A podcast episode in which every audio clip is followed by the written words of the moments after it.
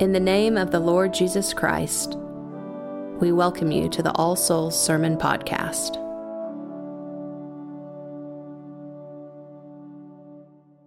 In the name of the Father, and of the Son, and of the Holy Ghost. Amen.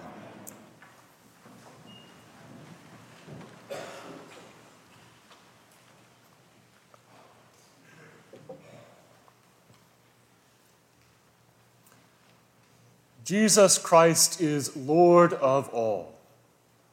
When Christ comes in glory, the nations will be gathered before him, and he will judge the world in righteousness. Then all nations will bow before him. And yet even now, although it is not yet recognized everywhere and every when, it is already the case that God is the King of all the earth, as the psalmist says, that God does reign over the nations. The Almighty rules over all the nations of the world with no exceptions and orders them according to his good pleasure.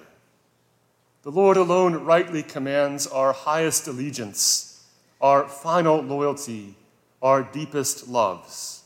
Thou shalt love the Lord thy God with all thy heart, with all thy soul, and with all thy mind.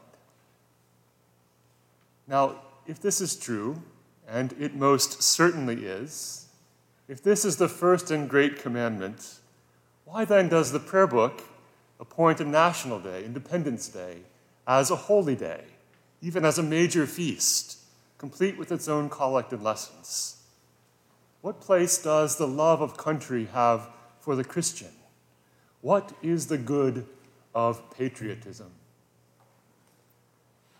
At its most pure, love of country is a natural love for a homeland, a love for a place and for a way of life.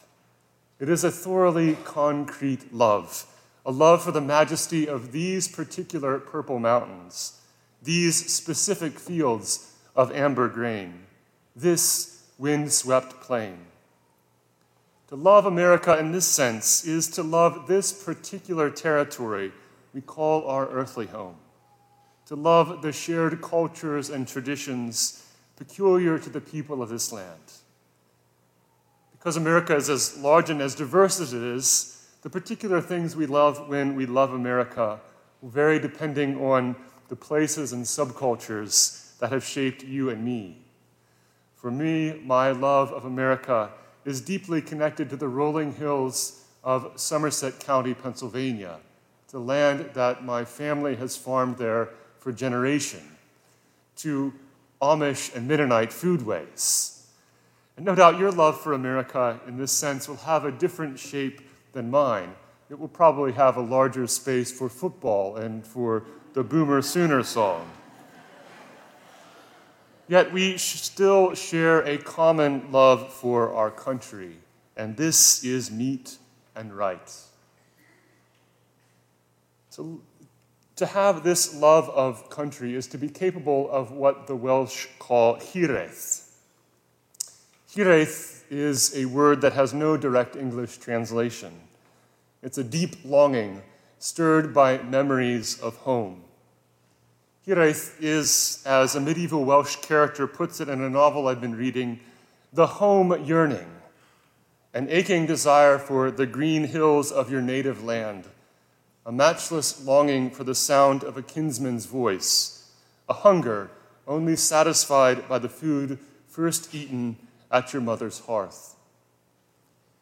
If you have experienced hiraeth, you know what it is to love your country. C.S. Lewis points out that love of country can provide a sort of spiritual training.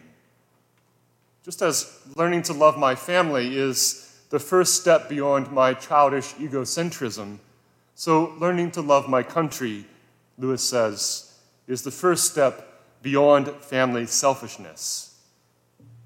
In this way, he says, love of country trains the spiritual muscles which grace may later put to higher service.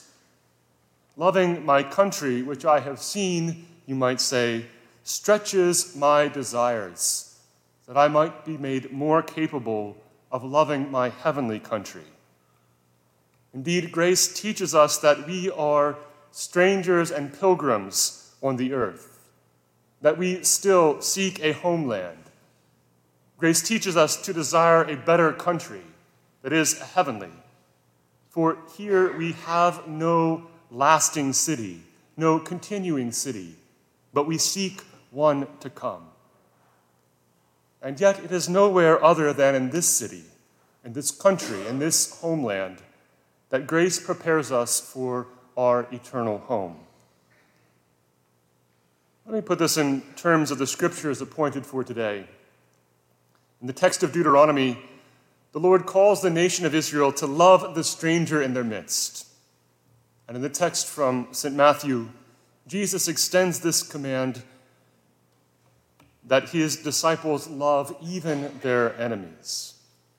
Both texts set forth the justice of God as the standard for earthly justice, the standard by which all nations will one day be judged. The people of God are to reflect the character of God in their life together. In Deuteronomy, the Lord himself is held out to be this standard of justice, the Lord who regardeth not persons, nor taketh reward, but judges righteously, judges with equity, executing justice for the most vulnerable members of society, the fatherless, the widowed, and the stranger. And as if this were not sufficient reason, the people of Israel have a more immediate reason to care for the stranger, for the vulnerable in their midst. They themselves were strangers in the land of Egypt. They know what it is to be a stranger in a strange land. They know what it is to be denied justice. And therefore, they have a special interest in dealing justly with strangers, with the vulnerable, by providing for their material needs. You might say that as they would have had it done to them in Egypt, so they ought to do to the strangers, the vulnerable, in their own land. As ye would that men should do unto you, Jesus says, do ye also to them likewise. These passages ought to resonate strongly with us, I think, with us Americans.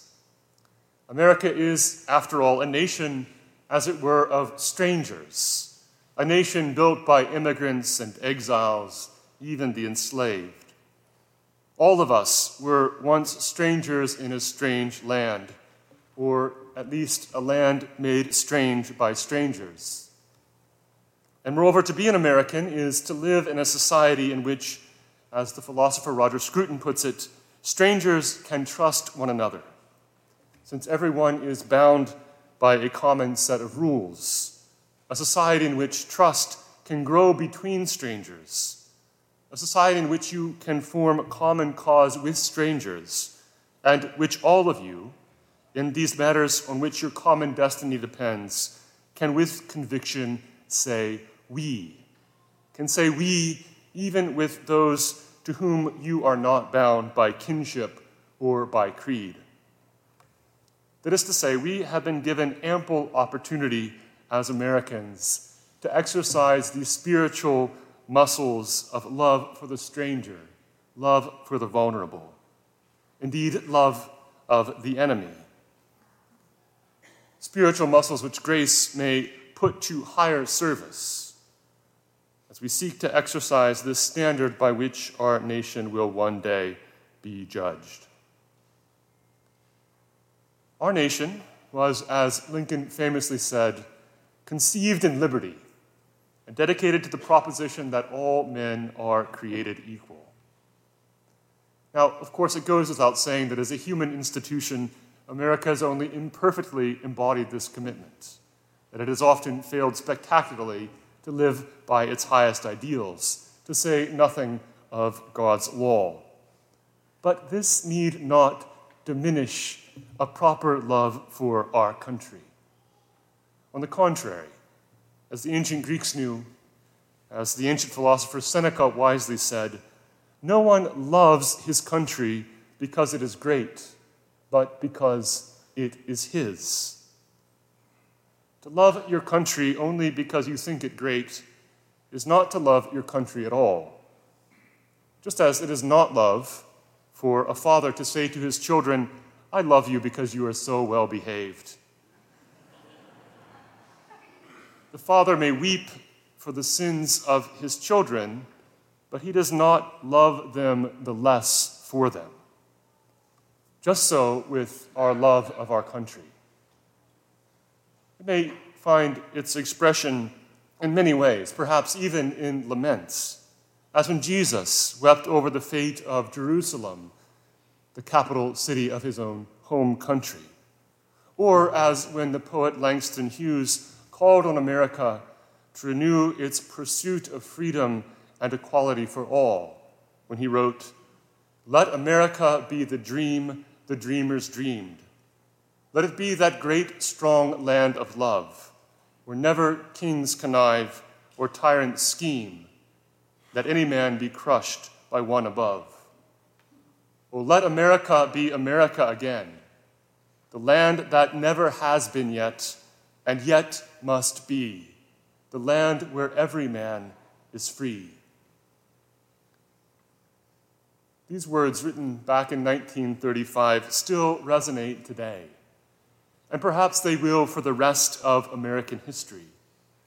For this high ideal of America, the land where every man is free, is one that gestures beyond the horizon of history, gestures toward that better country, our heavenly homeland, where the best dreams of our nation, of any nation, will find their complete fulfillment. Where perhaps it is not too much to say that in some sense America will be America at last, though it may have perished from the earth, and so for all other nations.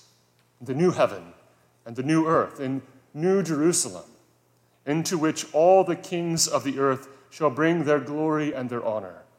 And the gates of it shall not be shut at all by day, and there shall be no night there. And they shall bring the glory and the honor of the nations into it.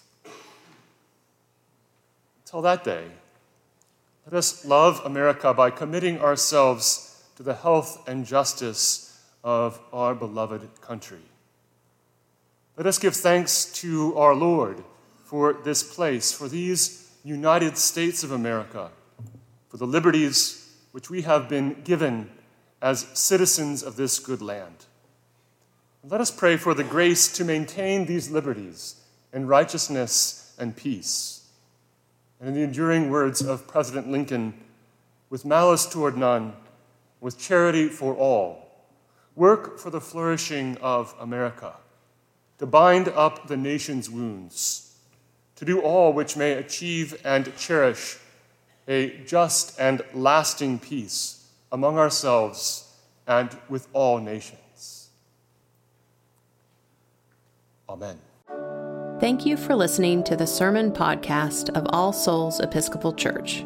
For service times and more information, go to allsoulsokc.com. God be with you.